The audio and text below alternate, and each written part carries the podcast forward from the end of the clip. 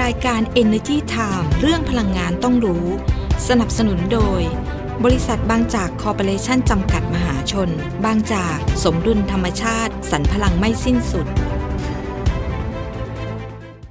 บางจากขับเร็วทุกไปให้เร็วให้แรงกว่าใครให้ใจร้ายไปทุกวันเปลี่ยนทุกคันให้แรงกว่าใคร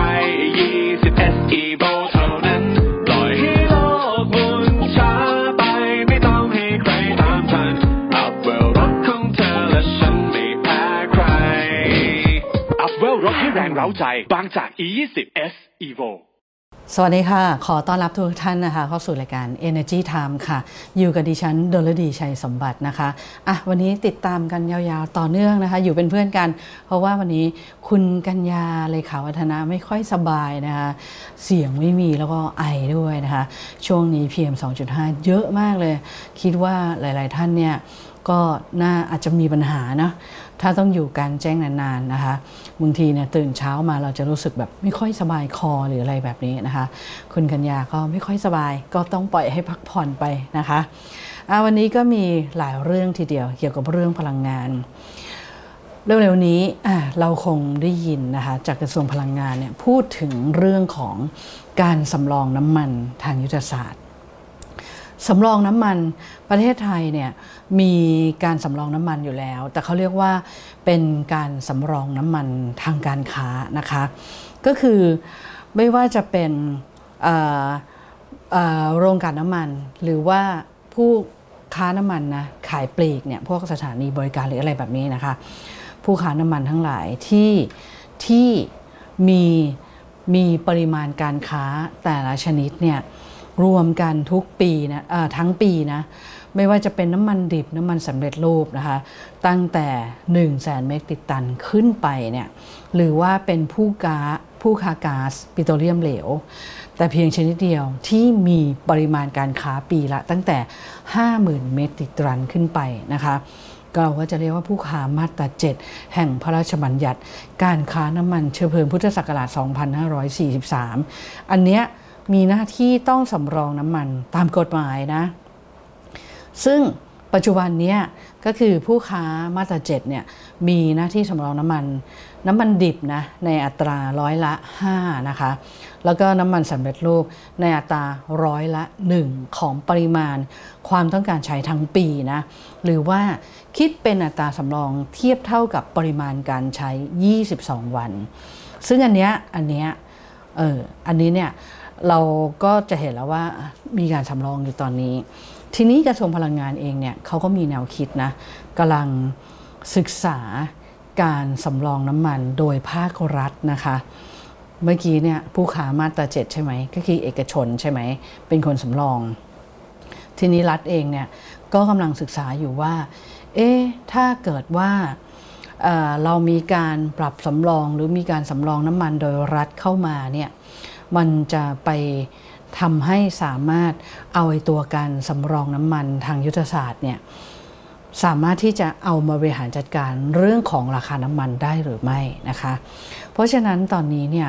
กระทรวงพลังงานก็เลยกำลังเดินหน้าปรับโครงสร้างราคาพลังงานอย่างต่อเนื่องเลยนะคะ แล้วก็เมื่อประมาณสัก กลางๆเดือนที่ผ่านมาเนี่ยมันมีการประชุมของคณะกรรมการจัดตั้งระบบสำรองน้ำมันและก๊าซเพื่อความมั่นคงทางยุทธศาสตร์ และรักษาระดับราคาน้ำมันเชื้อเพลิงและก๊าซนะคะก็เข้าหาเลยกันว่า ไปทบทวนกฎหมายที่เกี่ยวข้องซิไปศึกษาดูวิธีการแล้วก็รูปแบบการสำรองน้ำมันในต่างประเทศ ว่าเป็นยังไงเพื่อที่จะเอามาเป็นแนวทาง ในเรื่องของการสำรองน้ำมัน และก๊าซเชิงยุทธศาสตร์ เพื่อความมั่นคง และรักษาระดับราคาโครงสร้างนะราคาใหม่ของประเทศไทยเนี่ยเพื่อให้เกิดเสถียรภาพด้านพลังงาน แล้ว ซึ่งคณะกรรมการเนี่ยเขาจะร่วมกันวางรูปแบบนะคะหรือว่าโมเดลเนี่ยในการที่จะศึกษาความเป็นไปได้ของการดำเนินการสำรอง ในรูปแบบที่เหมาะสมกับประเทศไทย แล้วก็มีการนำเสนอผลการศึกษาของประเทศต่างๆ ในภูมิภาคอาเซียน อย่างเช่นสปป.ลาวนะคะอย่างอินโดนีเซีย อย่างฟิลิปปินส์อย่างเวียดนาม แล้วประเทศอื่นนะอย่างเช่นสหรัฐอเมริกา เกาหลีใต้แล้วก็เยอรมนีว่าการสำรองน้ำมันของเขาเนี่ยมีจุดอ่อนจุดแข็งมีข้อได้เปรียบในเรื่องของการน้ำมันการสำรองน้ำมันในรูปแบบที่แตกต่างกันยังไงบ้าง แล้วก็กระทรวงพลังงานเนี่ยก็จะมีการทบทวนกฎหมายที่เกี่ยวข้องนะเพื่อที่จะดำเนินการปรับปรุงแก้ไขกฎหมายกฎระเบียบข้อบังคับ แล้วก็คำสั่งต่างๆ ให้สามารถดำเนินการสำรองน้ำมันและก๊าซทางเเชิงยุทธศาสตร์ เพื่อความมั่นคง แล้วก็รักษาระดับราคาโครงสร้างราคาใหม่ด้วยนะคะเพื่อที่จะลดผลกระทบทางด้านพลังงาน แล้วก็ก่อให้เกิดความมั่นคงยั่งยืน แล้วก็เป็นธรรมกับภาคประชาชนต่อไปนะคะ ทีนี้คุณประเสริฐสินสุประเสริฐปลัดกระทรวงพลังงานเนี่ยก็บอกว่า คือตอนนี้กระทรวงพลังงานกำลังศึกษาเรื่องโครงสร้างราคาพลังงานอย่างเข้มข้นเลย แล้วก็เรื่องของการสำรองน้ำมันทางยุทธศาสตร์เนี่ยก็คาดว่าน่าจะใช้ระยะเวลาในการศึกษาทั้งหมดเนี่ยสองเดือนนะคะ หลังจากนั้นเนี่ยก็รอดูนโยบายของรัฐมนตรีว่าการกระทรวงพลังงาน ว่าจะเดินหน้าในเรื่องของสำรองน้ำมันเนี่ยต่อไปยังไงนะคะ คือรัฐเนี่ยจะเข้ามาเก็บสำรอง ไหมแล้วถ้าเก็บเนี่ยรัฐเนี่ยเก็บยังไง แล้วสำรองทางการค้าของผู้ค้าเนี่ยยังมีอยู่ไหม เพราะว่าต้องยอมรับว่าการสำรองน้ำมันเนี่ยนอกจากเป็นเรื่องของความมั่นคงแล้วเนี่ย เรื่องของต้นทุนเนี่ยมันก็มีส่วนเกี่ยวข้อง เพราะว่าเราต้องไปลงทุนซื้อน้ำมันมาเก็บไว้ในคลังใช่ไหมคะมันก็เป็นภาระต้นทุนที่เพิ่มขึ้น ถ้าเกิดว่าไปยกเลิกตรงนี้ หรือปรับให้มันลดลงนะคะเพื่อโดยที่ไม่ส่งผลกระทบต่อความมั่นคงเนี่ยมันจะทำให้ราคาน้ำมันลดลงหรือเปล่า แล้วก็ถ้ารัฐเนี่ยสำรองน้ำมันเองเนี่ยจะเอาเงินจากไหนมาสำรองนะคะแล้ว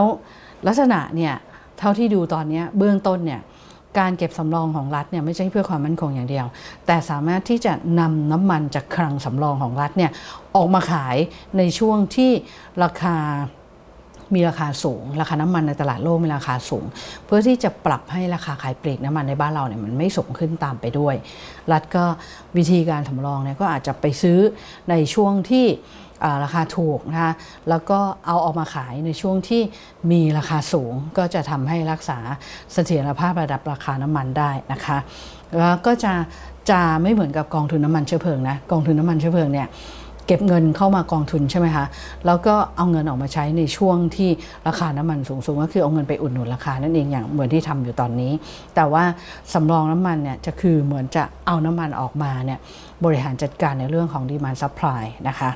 ก็ต้องรอดูต่อไปนะคะว่า ต่อไปเนี่ยจะมีการสำรองน้ำมันโดยภาครัฐหรือไม่อย่างไรนะคะ เพราะว่ามันเป็นหนึ่งในโครงสร้างราคาพลังงานที่ที่กระทรวงพลังงานเองเนี่ยก็อยากจะลดตรงนี้ลงมานะคะ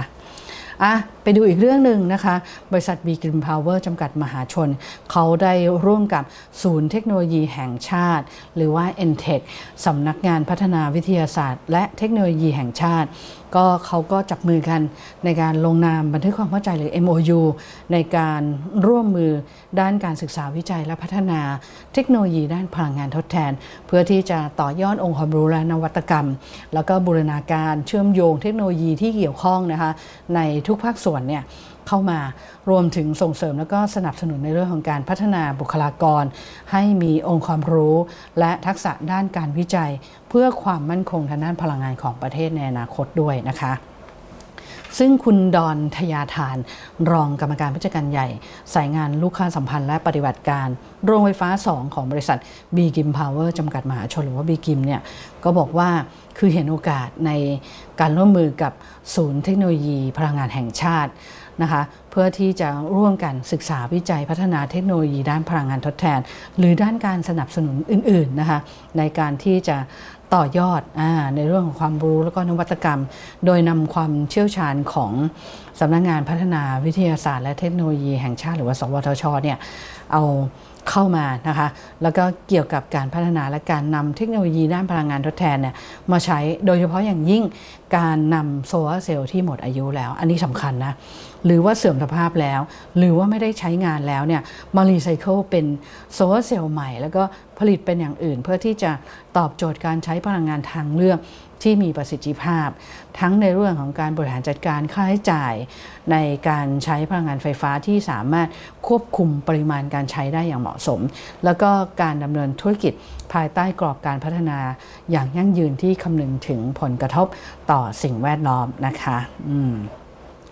แล้วก็ไปอีกหนึ่งบริษัทนะคะ ก็คือบริษัท Global Green Chemical จำกัดมหาชนหรือว่า GGC นั่นเองนะคะ เขาได้รับการประเมินด้านความยั่งยืน ระดับโลกจาก S&P Global Corporate Sustainability Assessment หรือว่า S&P Global CSA เป็นปีแรกนะคะโดยได้คะแนนลำดับที่ 5 ในกลุ่มธุรกิจเคมีพันนะก็เป็นการ ตอกย้ำว่า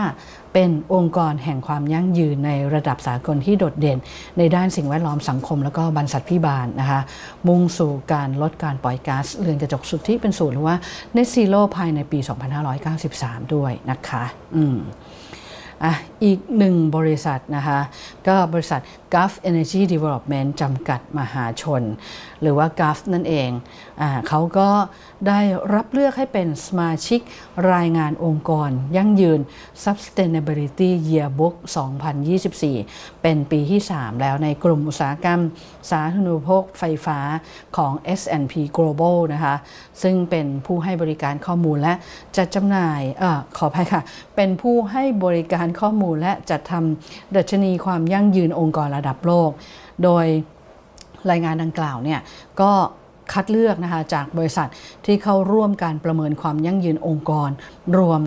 9,400 บริษัททั่วโลกเลยนะ แล้วก็มีเพียง 759 บริษัทเท่านั้นที่ได้รับการคัดเลือกและจัดอันดับประจำปี ก็นับเป็นการตอกย้ำความมุ่งมั่นของ GULF นะคะในการบริหารงานอย่างยั่งยืนเลยนะคะอ่าแล้วก็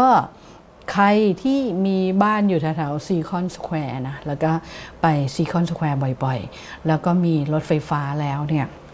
มีข่าวดีนะ เพราะว่าการไฟฟ้าฝ่ายผลิตแห่งประเทศไทย หรือว่ากฟผเนี่ยเขาร่วมกับศูนย์สรรพสินค้าซีคอนบางแคนะคะอะต้องไปที่ซีคอนบางแคนะ ร่วมกันเปิดให้บริการสถานีชาร์จ EleX by EGAT นะคะที่อาคารจอดรถซีคอนบางแคชั้นหนึ่งนะ แล้วก็รองรับรถ EV เนี่ยหรือว่ายานยนต์ไฟฟ้าเนี่ยได้จำนวน 4 ช่องจอดเลยนะ แล้วเขาก็จะมีแบบหัวชาร์จเป็นแบบชาร์จความเร็วปกติ หรือที่เขาเรียกว่า AC normal charge นั่นเอง ขนาด 22 กิโลวัตต์นะ อันนี้ 4 หัวชาร์จเลย ก็ รองรับไลฟ์สไตล์นะชาร์จแล้วก็ช็อปนะ charge and shop นะคะอำนวยความสะดวกให้ลูกค้าเนี่ยที่มาห้างสรรพสินค้าซีคอนบางบางแคนะคะสามารถที่จะขับรถไฟฟ้าเข้ามาแล้วก็มาชาร์จแบตเตอรี่รถยนต์ในขณะที่คุณไปช้อปปิ้งนะคะภายในศูนย์สรรพสินค้าได้ด้วยนะคะอืมก็อย่าลืมนะคะ ตอนนี้โหหลาย ๆ ที่ละมีการติดตั้ง เขาเรียกว่าอะไรที่ชาร์จรถยนต์ไฟฟ้าเนี่ยเยอะแยะมากมายเลย แล้วก็ตอนนี้มีให้บริการพวกแอปพลิเคชันนะ สำหรับการจองนะคะเยอะแยะเลย คือไปชาร์จรถยนต์ไฟฟ้ามันต้องใช้ระยะเวลา เพราะฉะนั้นก็ก็กดแอปพลิเคชัน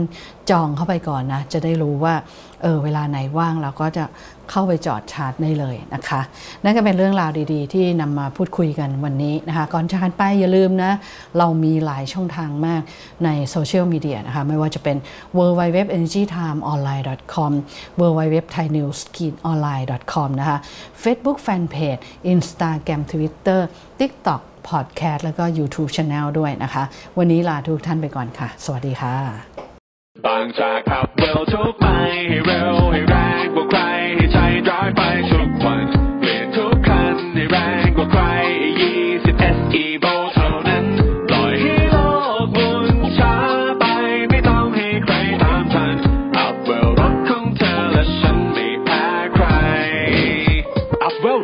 เร้าใจ บางจาก E20 S Evo รายการ Energy Time เรื่องพลังงานต้องรู้ สนับสนุนโดย